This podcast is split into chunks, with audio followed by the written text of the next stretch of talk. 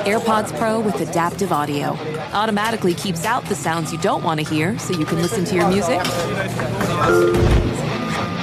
and lowers your music to let in the sounds you do need to hear. Hi there. Hi, what can I get you? I'll have a strawberry mango coconut probiotic smoothie with wheatgrass. Anything else? Extra wheatgrass. Here you go. AirPods Pro with adaptive audio. Available on AirPods Pro 2nd generation when enabled. To address our new climate reality, the world needs radical solutions. Collaborate for a greener future at the Bloomberg Green Festival, a groundbreaking celebration of the thinkers, doers, and innovators leading the way. From design and culture to technology, science, and entertainment, hear from inspirational speakers and immerse yourself in climate solutions, July 10th through 13th in Seattle. Title sponsor, Amazon. Get 20% off using promo code radio20 at bloomberglive.com/greenfestival. Hello and welcome back to Out of Office. I'm your host, Malika Kapoor. I love a good underdog story, and my guest today exemplifies that. Meet Patrick Spence. He joined a little-known company, Research in Motion, when no one had heard of it. This is before it became a global sensation as the maker of the BlackBerry device. Remember that? The BlackBerry? Well, after 13 years there, he joined another unknown company. Today, you know it as Sonos, the hardware audio company that introduced smart speakers to a mass audience. Patrick, who's been CEO of Sonos since 2017, joined me for a wide-ranging conversation. What struck me is the candor with which he talks about mistakes made and lessons learned, and how BlackBerry's demise shaped his thinking as a business leader. I think this is an important lesson, which is, like, you have to be thinking and looking around the corners to understand, okay, like, is there something else coming, and do we need to be extending this in a different way? Is the world changing, right? Are the trends around here different?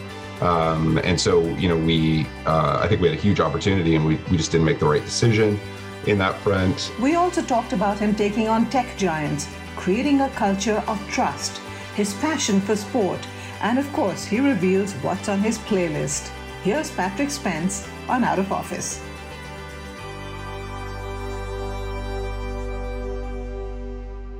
So if you're ready, should we just get right into it? Sure, I'm good. Excellent. Okay. Thank you so much for joining me on Out of Office. It's my pleasure. You know, the last year, well, really the last 2 years, we've all been working from home. We've been on Zoom calls. I'm recording this podcast from home. It's made everyone think a lot more about audio and sound. How has this influenced your thinking about sound and audio quality? And how has that influenced your strategy at Sonos? Yeah, you know, when the pandemic struck, we really threw out our playbook and, you know, kind of tried to figure out, okay, what do you do now, right, when something like that strikes? And really connecting back to our mission to be the world's leading sound experience company, we said, you know what, we can bring some joy to people. And that's really what we can do. And that's how we can serve, you know, our customers and the world best at this particular point in time. And it really, you know, working from home can be a lonely proposition. We don't have the same kind of energy and environment that we have had in the office necessarily. And a big part of our offices was always music playing and people, you know, having fun, right? Of course. And that kind of environment, right? We had artists coming and play and a whole bunch of those things. And so we really felt we had an opportunity, you know, connected to with what we do to help bring that to people. And so we launched a series of campaigns to help people set up their home office and really focus on that and how to bring music and better audio into their home office. But we also expanded that to our home theater products, because we knew people would be watching a lot more streaming content and video, and we help make that a better experience for people and bring, you know, a theater-like experience to people's homes. And so we found those were like two areas we actually felt like we could do something to make life a little better in a difficult time for people. And then we actually did change our roadmap a little bit as well, because we had some products that would have been better suited, you know, for outdoors, that then we deprioritized, and we brought those out a little later, because we thought, okay, if this is going to be a situation where you know, people are stuck at home, we don't want to be launching a product which is used outside of the home, right? Yeah. And so we made some changes to our roadmap, you know, ultimately to try and time, you know, what we expect at that point would be a lockdown of a few months, but ultimately, you know, we've obviously the world's changed completely, and we've adapted and kind of dealt with that. But I think it it kind of got us back to our core and helped us realize, you know, hey, we can actually help people out in this moment. And that's a great feeling, right? When you can do that and create the, you know, create an environment for people where they, you know, they get a little bit more joy at home. And that's fundamentally what we do. One of the other things you did during the pandemic is you introduced something called Care Time, which is 10 hours a week for your employees and a monthly holiday. Is that still in place? And what is it all about? So when the pandemic struck, you know, I mentioned we threw out the playbook, and the number one priority was support our people and make sure that, you know, our people would be in a good position. So equipping them to be able to do their jobs, but also recognizing that a lot of people had a lot of other pressures in their lives, whether it's, you know, supporting their family, supporting neighbors, like people in the community, whatever they were going to do, extended family. And so we wanted to be supportive of that. We recognized kind of the mental health challenges that, you know, came with this time as well. And so, like you said, we introduced Care Time 8 hours a week in terms of time that you could take to be with your family, just decompress, those kind of things. And then the holiday we did in off months where there was no other holiday and just gave people a break, you know, here and there. We will do, and we continue to do holidays every once in a while when we feel it makes sense and give people time off. And we have an open time off policy that I, you know, lead by taking, you know, a fair bit of time off as well and try to socialize inside the organization so that I set the example that, you know, open time off means actually take time off, right? And be able to go and enjoy, you know, yourself, decompress and do some of those things. And we still continue to have Care Time as well. And really, I think the challenge for every company, for leaders, and right down to every person inside the company is as the world reopens and we hit this new phase, right? Because it's not going back to what we were before. It's an entirely new phase and we have new things to figure out. It is how do we, you know, lead a balanced, integrated life, you know, between all aspects of what we need to do. And I think we're trying to figure that out. You know, we've really gone down the path of something called intentional flexibility, which is about, you know, starts with, from a fundamental place of trusting our people and helping them, you know, they know their job best. And so what we actually do is have them work with their manager to determine, are they, you know, what's the right working arrangement for them? Is it to be working from home the majority of the time? Is it working in the office the majority of the time? I think companies that try to prescribe, at least in the kind of knowledge industry we are, there's no one size fits all. And so to try and prescribe like certain days a week or certain times is, you know, is I think is just a fool's errand in this day and age. And so at least for our business, you know, we've really come at it from a place of trust and assuming that our people know their job the best and they can work with their manager to determine where do they best do their work as well. What is open time off? Does that mean you can take as many days off in a year? That's right. Yeah. So it's some companies call it unlimited vacation. We call it open time off. And so they can, you know, people can take as much time. I think at the end of the day, the thing is, you know, are you having impact in your role in the way that we need it? And, you know, whether you choose to work from home, whether you choose to work from the office, like all of these things, the thing that matters at the end of the day is, are you delivering what you need to for the role that you're in? And that's what we try to keep everybody focused on and understanding. And, you know, and so, yeah, we have the open time off policy and try to be pretty flexible in working our schedules and all of the things we need to do to create it, you know, make Sonos a great place to work. I want to go back to your, to the start of your career or the early days of your career. And you've taken a fair number of risks in your professional life. And you talked about, you joined Research in Motion when it was a tiny unknown company. Of course, it became a household name with BlackBerry later on.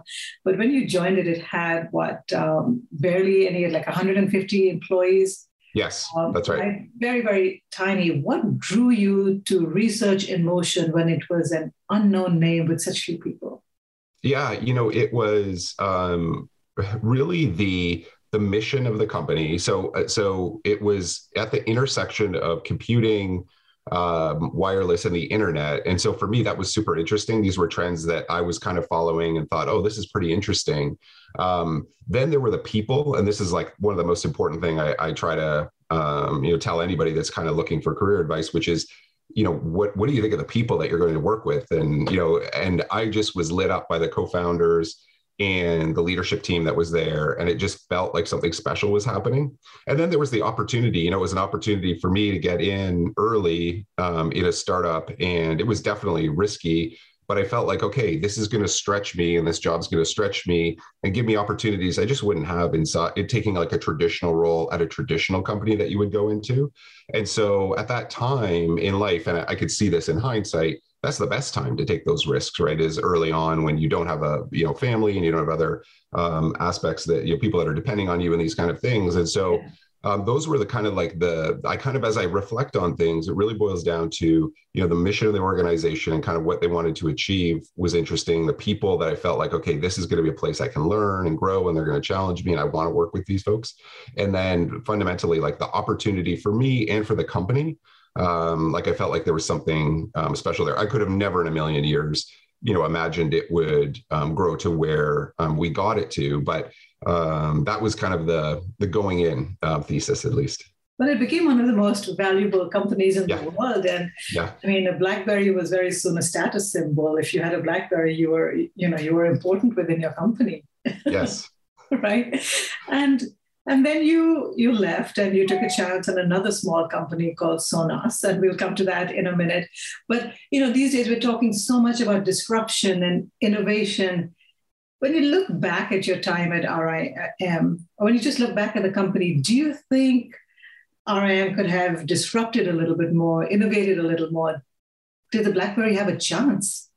Absolutely. And so this is, Jim Collins has a great quote, which is, you know, it's not about what the world does to you, but, you know, kind of what you do to yourself. And so I'm a big believer in the fact that, you know, companies ultimately determine, you know, their own destiny and have choices that if they go different directions will result in different outcomes. And so, you know, one of the most important decisions was not to extend BlackBerry Messenger to other platforms. So we actually had, the world's most daily used instant messaging service at that point with 80 million daily active users. WhatsApp at that point was the second largest with about 5 million daily users. Mm-hmm. But its secret sauce and the reason it sold for so much money to Facebook was it was working on iOS and Android as well. And so ours was 80 million daily active users just on BlackBerry. And so we actually had it running on iOS and Android. And there was a faction inside the company that wanted to put it on these other devices and make it an open standard so that we could build that as another business. But in classic innovator's dilemma, you know, for kind of thinking the hardware, there was another faction of the company that was very focused on hardware revenue and seeing it as a reason people would buy the hardware. And so they didn't want to do that because they thought it would hurt our hardware revenue.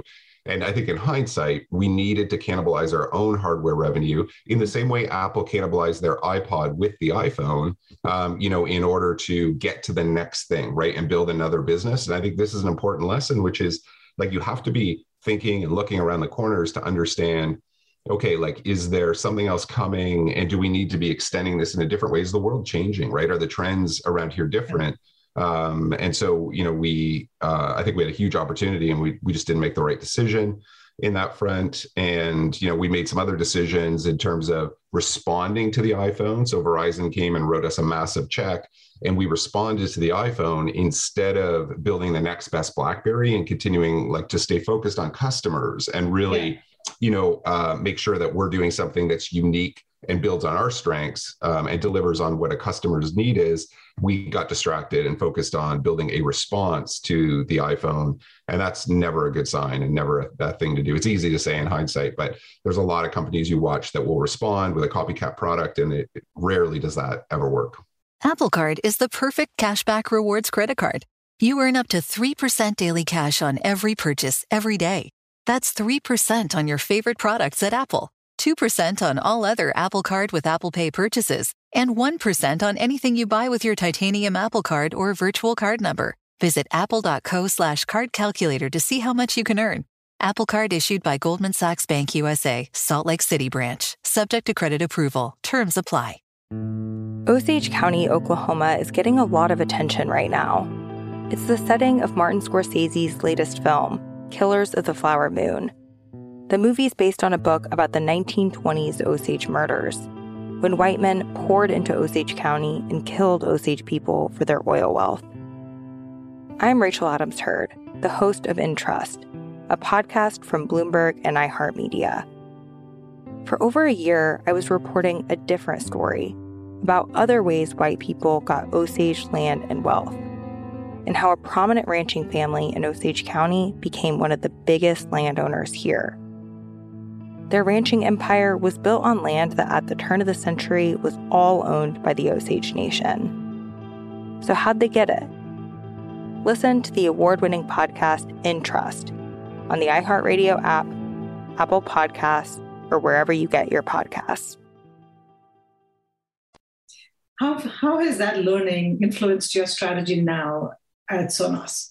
Yeah, so those two, kind of learnings, if you will. One, I'm, extremely paranoid because having gone through an amazing ride and building a company up to $20 billion in revenue, I think doing that at a young age, as I came out and did that, you kind of take it for granted, and so I'm much more paranoid about what's changing in the world, what are we not doing right, what's going to threaten us and threaten our business. And so two examples that kind of build on those that I gave you about RIM is we were faced with an opportunity to, and this was because we've always built our own products and done it all ourselves, we were approached a few years ago by Ikea to do a potential partnership. And they actually proposed a lamp speaker, which is out in the world now, and as well a picture frame speaker and some form factors that we had never really, thought of as something that we would do. And they obviously are in way more countries than Sonos was at that particular point in time. And they wanted to do it at a price point that we would never reach on our own. And so there was a lot of soul searching in the company of, well, wait a minute, we've never, given our software and expertise to help another company, build products that would fit in our ecosystem. And to me, it was very akin to that idea at RIM of, okay, like maybe opening BlackBerry Messenger up to other products and thinking differently about the way we approach this. And so we struck a partnership with IKEA that's been very successful, using our software and leveraging all of that and some of our hardware and expertise. And it's helped us reach millions of new customers that we wouldn't have reached before. And then, our belief is there'll be lifelong Sonos customers, buy some of our other products and these types of things. But it was very much like a cultural shift inside the organization. But I draw the line right back to, some of the experience I had at RIM. And then I would say on the don't respond, directly to your competitors front, yeah. When Amazon and Google jumped into the smart speaker category, they brought out these $25 speakers that they don't make money on, but they're using to try and get into your home and get you to use their services. And there was a faction at Sonos that said, we need to go build one of those $25 speakers. And I said, that is exactly what we're not going to do, because you're not going to go respond. Like that's not what we do. We build premium products, right? And instead we use their services. So we were the first company to support both of the voice services from Amazon and Google for our customers, and they could choose which one to use on their $200 plus products, right? So you get that option of using the best of what Amazon and Google have. You get the choice, you're not locked into one ecosystem, and you get a much better, higher quality product that's going to last longer. And so, there's a different way to compete on your own strengths, right? And for the customer you want to go after, as opposed to simply responding to what, somebody else jumping into the category is doing. And so those are, learnings that I think really directly came from my experience at RIM. What got you interested in technology in the first place?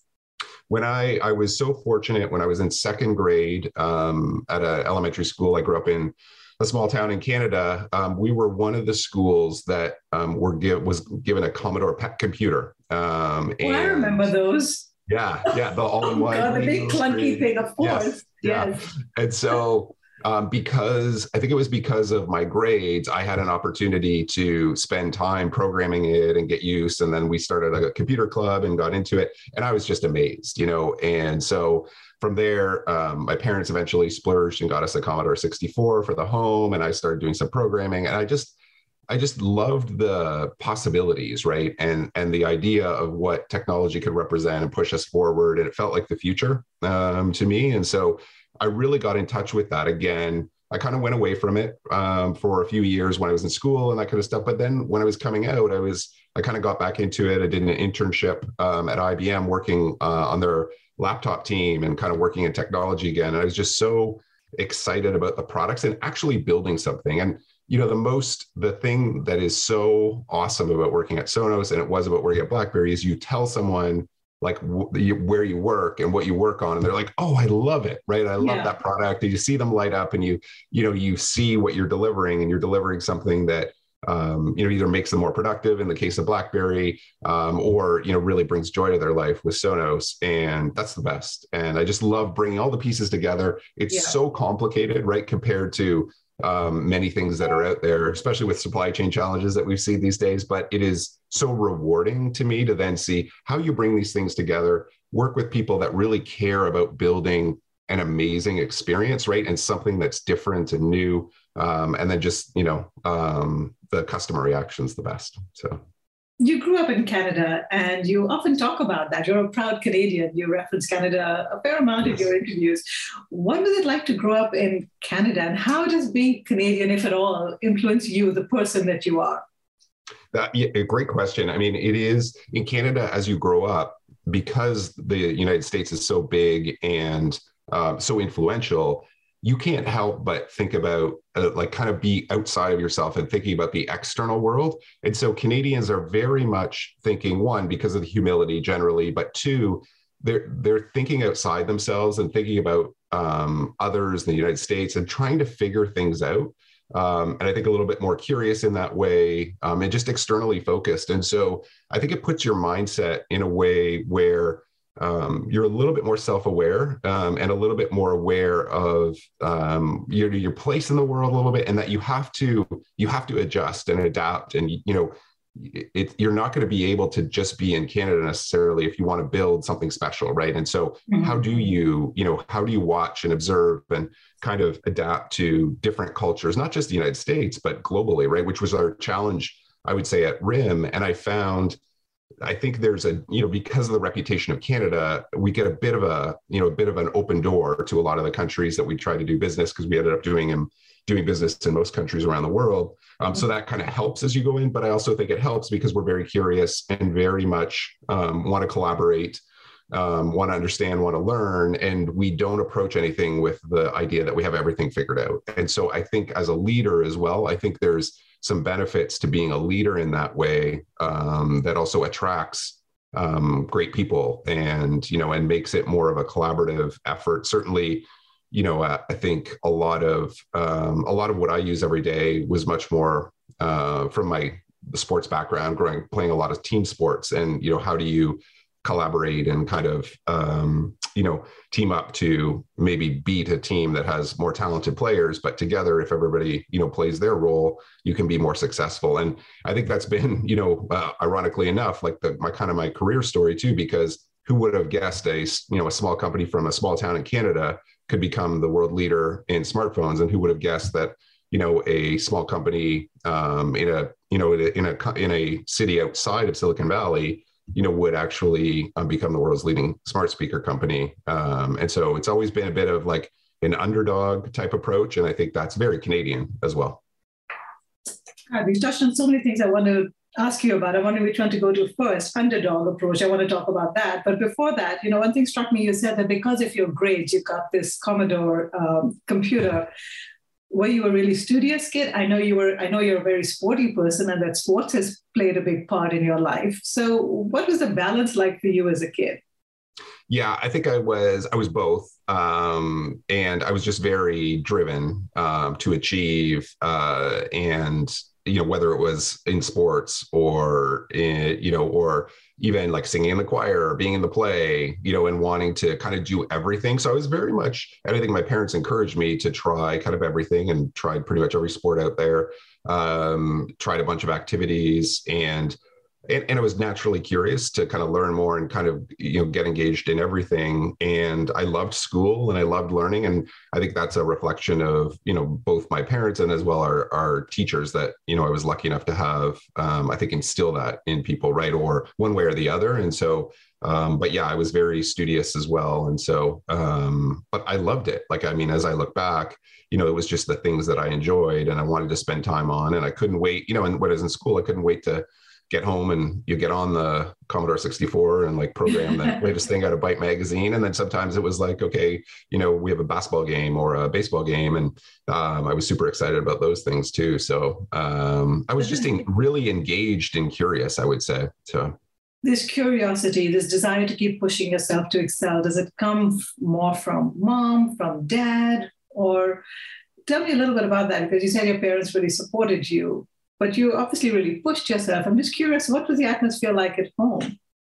Yeah, well, what an interesting, as I like kind of reflect on that, I think they're just very supportive. My mom's an anecdote, for example, that stands out that you remember at time. Well, the one, you know, the most interesting one is that, because I'll go a little bit further, I think this, you know, kind of brings everything to a fore, is my father worked for the provincially owned hydro utility company for 31 years. Like, that was his career, right? And so when I was deciding between, you know, an opportunity at IBM or at RIM, which was obviously much more risky. Nobody knew who RIM was. Like, is this company ever going to be business? You know, my dad said, he was like, I'm so supportive of you going to RIM and like, give it a chance, right? You know, take the risk, even though he worked at a place for 31 years. Safe, right? All of that. And so that was like, that is one of those things that I'm not sure I would have made that decision if I didn't, you know, ultimately have that support. And then I think the other anecdote I would give you is just their presence, like for whatever I was choosing to do, their presence and support. So showing up at all of the games, right? And just being there, you know, for school events and some of those academic moments too. And I think just the fact that they were so supportive of anything I was going to do, I just think that gives you a degree of confidence, right? And helps push you forward. And so, I couldn't ask for more supportive parents. And I know that family is really important to you, and you try and do the same for your two daughters. Yeah. And they made a big decision, you know, in the pandemic to also return to Canada and go to a boarding school, which they did on their own. You know, they did on their own initiative. And so it was a challenging thing for me and my wife because, you know, they decided to return and we want to be supportive of them, but we also never imagined they would leave us in their high school years. And how old are they? One's a senior in high school and the other is a sophomore in high school. And so we thought we would have them for a few more years and we don't. But again, I think it's one of those things you pay forward, right? Because we've been very supportive of them doing that, and they're having an incredible time, and they're loving the school and the city they're in Canada, and they love to be back in Canada, and so, you know, the best thing that my wife and I could do is just support them in that and help build their confidence as we go through it. And so it's funny the way these things, you know, do get paid forward. Your empty nesters a little ahead of time. That's right. That's exactly right. Yeah. You must miss them a lot. Don't go there. I have a son who's a freshman in high school, and just the fact that he's in high school, I think, oh my God, only 3 years? Oh my God, you know? Right. So imagine if he left, because that's when our youngest one left, right? It was like, my goodness. I'm not thinking about that just yet. No, I'll give myself a few more years, right?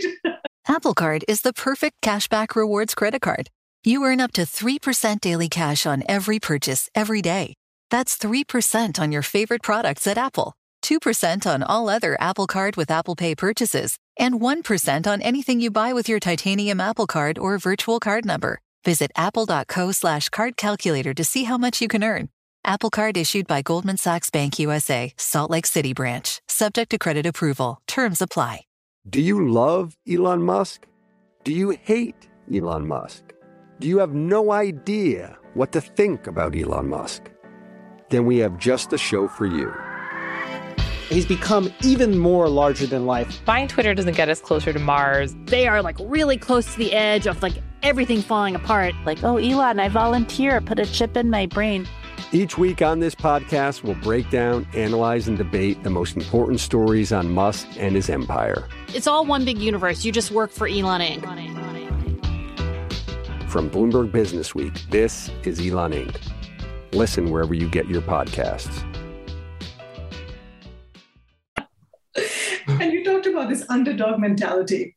And, you know, I mean, this is a very well-reported part of Sonos's history, but classic David and Goliath fight. You know, your patent infringement with Google earlier this year, you won that, right? You won that the U.S. International Trade Commission ruled that Google's smart speakers did infringe on 5 of your patents. Congratulations on the victory. Thank you. But, I mean, that's a hell of a fight. And weren't you really nervous taking on Google? You know, there were some moments, like in Sleepless Nights, where you're like, is this the right thing to do, right, in terms of taking on Google? But I also think, you know, everything kind of happens, you know, for a reason as you kind of go through this and understand. And I think I was at a point in my career where I'd seen a lot and understood a lot. And also I lived through a period where there have been big companies before and powerful companies, right, that we've competed against. So back in the RIM days, we competed against Microsoft and Qualcomm and some of these other large companies. But I really saw, you know, I've really seen with some of the large tech companies today, this continued pattern of, you know, if they see anything that gets traction, jumping into it and really trying to destroy the economics and really use their balance sheet to harm the other companies that are in there. And oftentimes those startups aren't in a position that they can actually fight back, right? They either haven't filed the intellectual property or they don't have the financial wherewithal and balance sheet to do it, right? And so I felt a real, you know, obligation to do it and to stand up for what's right. And it sounds so cliche, but fundamentally, you know, like you do have to take a stand at some point and say, this just isn't right. And that to me, you know, has been the biggest thing through this. And it helped, you know, kick off some of the things that have happened in Congress subsequently around antitrust and all of these things. And I really think that I think that companies have learned how to perfect the monopoly and extend a monopoly into particular areas. And I don't think that's good for citizens of the country, right? And I think fundamentally, that, you know, we need to make sure that we're not allowing power to concentrate in too few hands. That never turns out well in any scenario in history. And so certainly I felt like, is this the right thing for Sonos? What I really focused in on was, how do I make sure it's not a distraction? Because we need to continue to innovate, right? Continue to bring out great products. Like, you cannot stop that part of it. Too many companies that have been down this road end up in a situation where they're just focused on the litigation and the history of it. And so we have an amazing general counsel and a team on the intellectual property side that stays focused on that. You know, 99% of my team and the company is focused on the next innovation and making sure that happens. And so that was probably like the most risky thing, you know, from my perspective, was how do I make sure we don't end up in a situation where we're allowing this to distract us. And so, you know, we've continued our innovation. We've continued to introduce new products. We've continued to grow. We're more successful, more profitable. So I think we're on the right path, and I think we're, you know, doing the right thing in terms of trying to hold, you know, people that are doing the wrong things accountable. And so it's been good to see the validation in actually winning the cases. You know, we have many more that are forward. You know, we believe that Google infringes over 150 of our patents. And so we've only, you know, had the trial on 5 at this point. But it was big. There were some sleepless nights. I have a very supportive board that also agreed it was the right thing to do. And, you know, we really coalesced around, all right, you know, like, we can't just stand idly by. You know, there's so many people. We were, I think at that point, 18 years, you know, into the company. And so many people had put so much energy and so much of their life into building all of this. And then, you know, I can't sit idly by while people, you know, see that copied and just, you know, kind of trampled over. And so I have a duty, I felt, to the people that invented, you know, all of this, many of whom are still here, to stand up for it. And hopefully it, you know, ushers in a new era where companies will think twice about doing that, big companies, as startups come in. But I don't know, we'll have to see how all this plays out. You said you have a duty to the people, you know, who work for Sonos, who created the technology. What kind of leader do you think you are? What are the values you've that are most important to you as a business leader? Yeah, I think I hold myself to the highest, standards, and walking the talk is really important, to me. I do think I come from a place of trusting our people and, really feeling like I'm in a position to serve them, and I need to create an environment that allows them to do great work. So, we want to be a place where people can do the best work of their life and everyone feels welcome and included. And I talk very openly about that.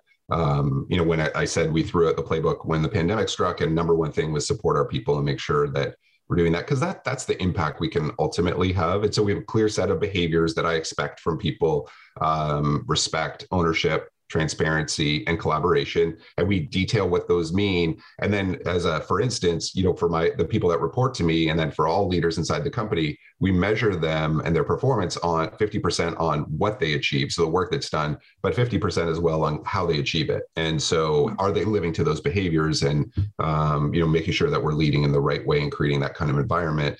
And I really think it pays off in performance. And then I think it pays off as well in retention, because we're not seeing the kind of, attrition that so many companies have seen through the Great Resignation. And so I think if you treat people that way, you come from that position of trust, you can build an amazing company of great people that, are going to be loyal over the long period of time. And that's what I want to build. I want to build something, having gone through what I did at RIM, one of the most important things to me is that 10, 20 years after my time at Sonos is done, Sonos is still growing and relevant and a company people want to work at. And if I can look back, then that'll have been, an incredible legacy and impact for me.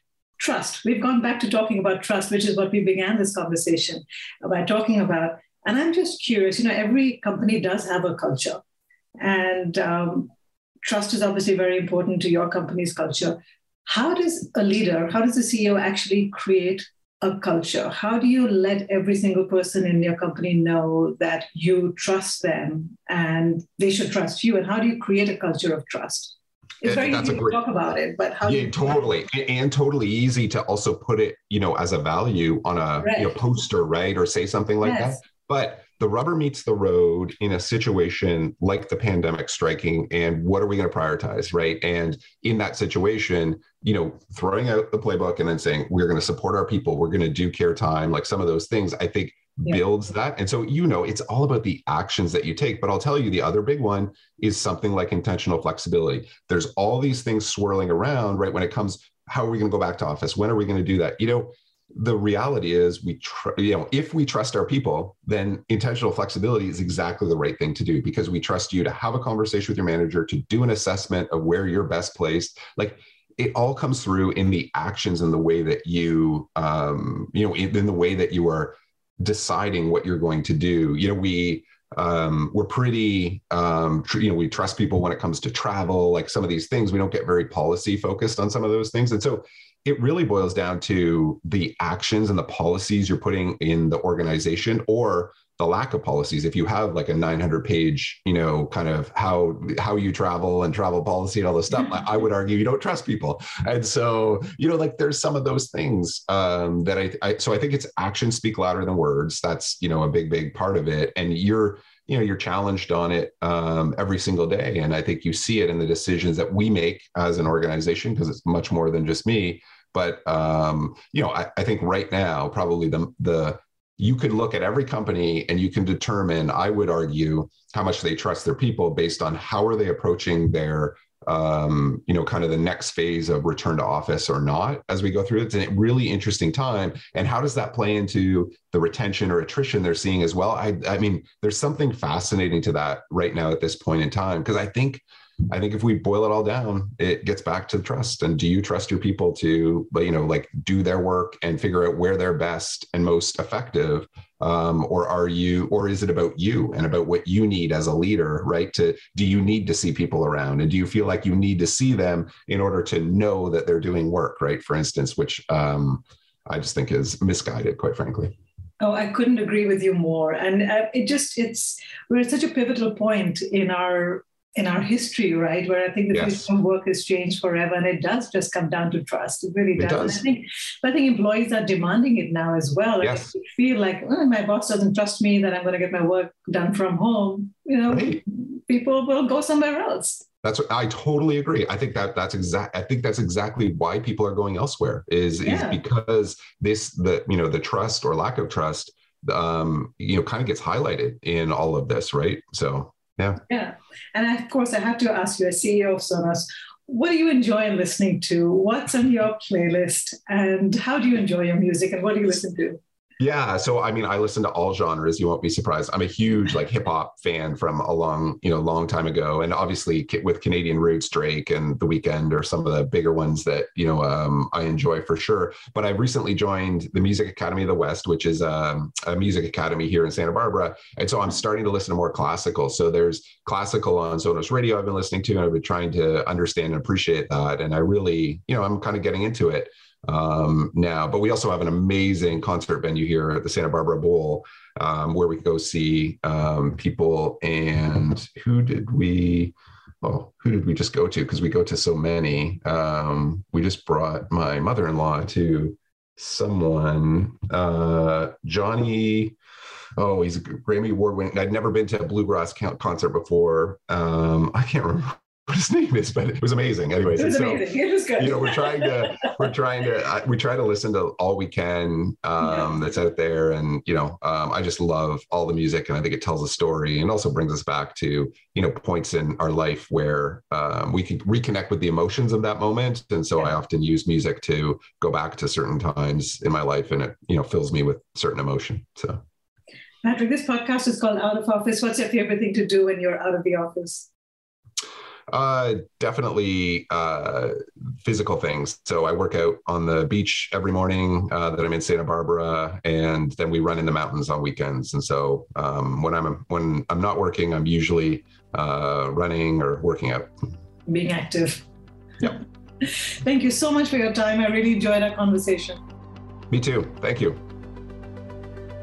That was my conversation with Patrick Spence, CEO of Sonos. I really enjoyed this chat, and I especially liked his ideas around trust and how he linked it to intentional flexibility, which is so important and so relevant today. Let me know what you think. My Twitter handle is ThisIsMalika. Remember, Out of Office is on Spotify, Apple Podcasts, the Bloomberg Terminal, and Bloomberg.com, so do check out some of the other episodes. This episode of Out of Office was produced by Yang Yang. I'm Malika Kapoor. As always, thank you for listening.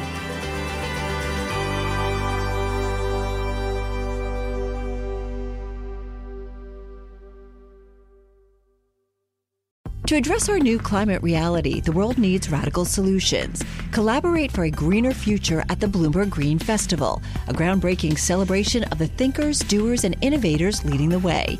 From design and culture to technology, science, and entertainment, hear from inspirational speakers and immerse yourself in climate solutions, July 10th through 13th in Seattle. Title sponsor, Amazon. Get 20% off using promo code Radio20 at BloombergLive.com/Green Festival.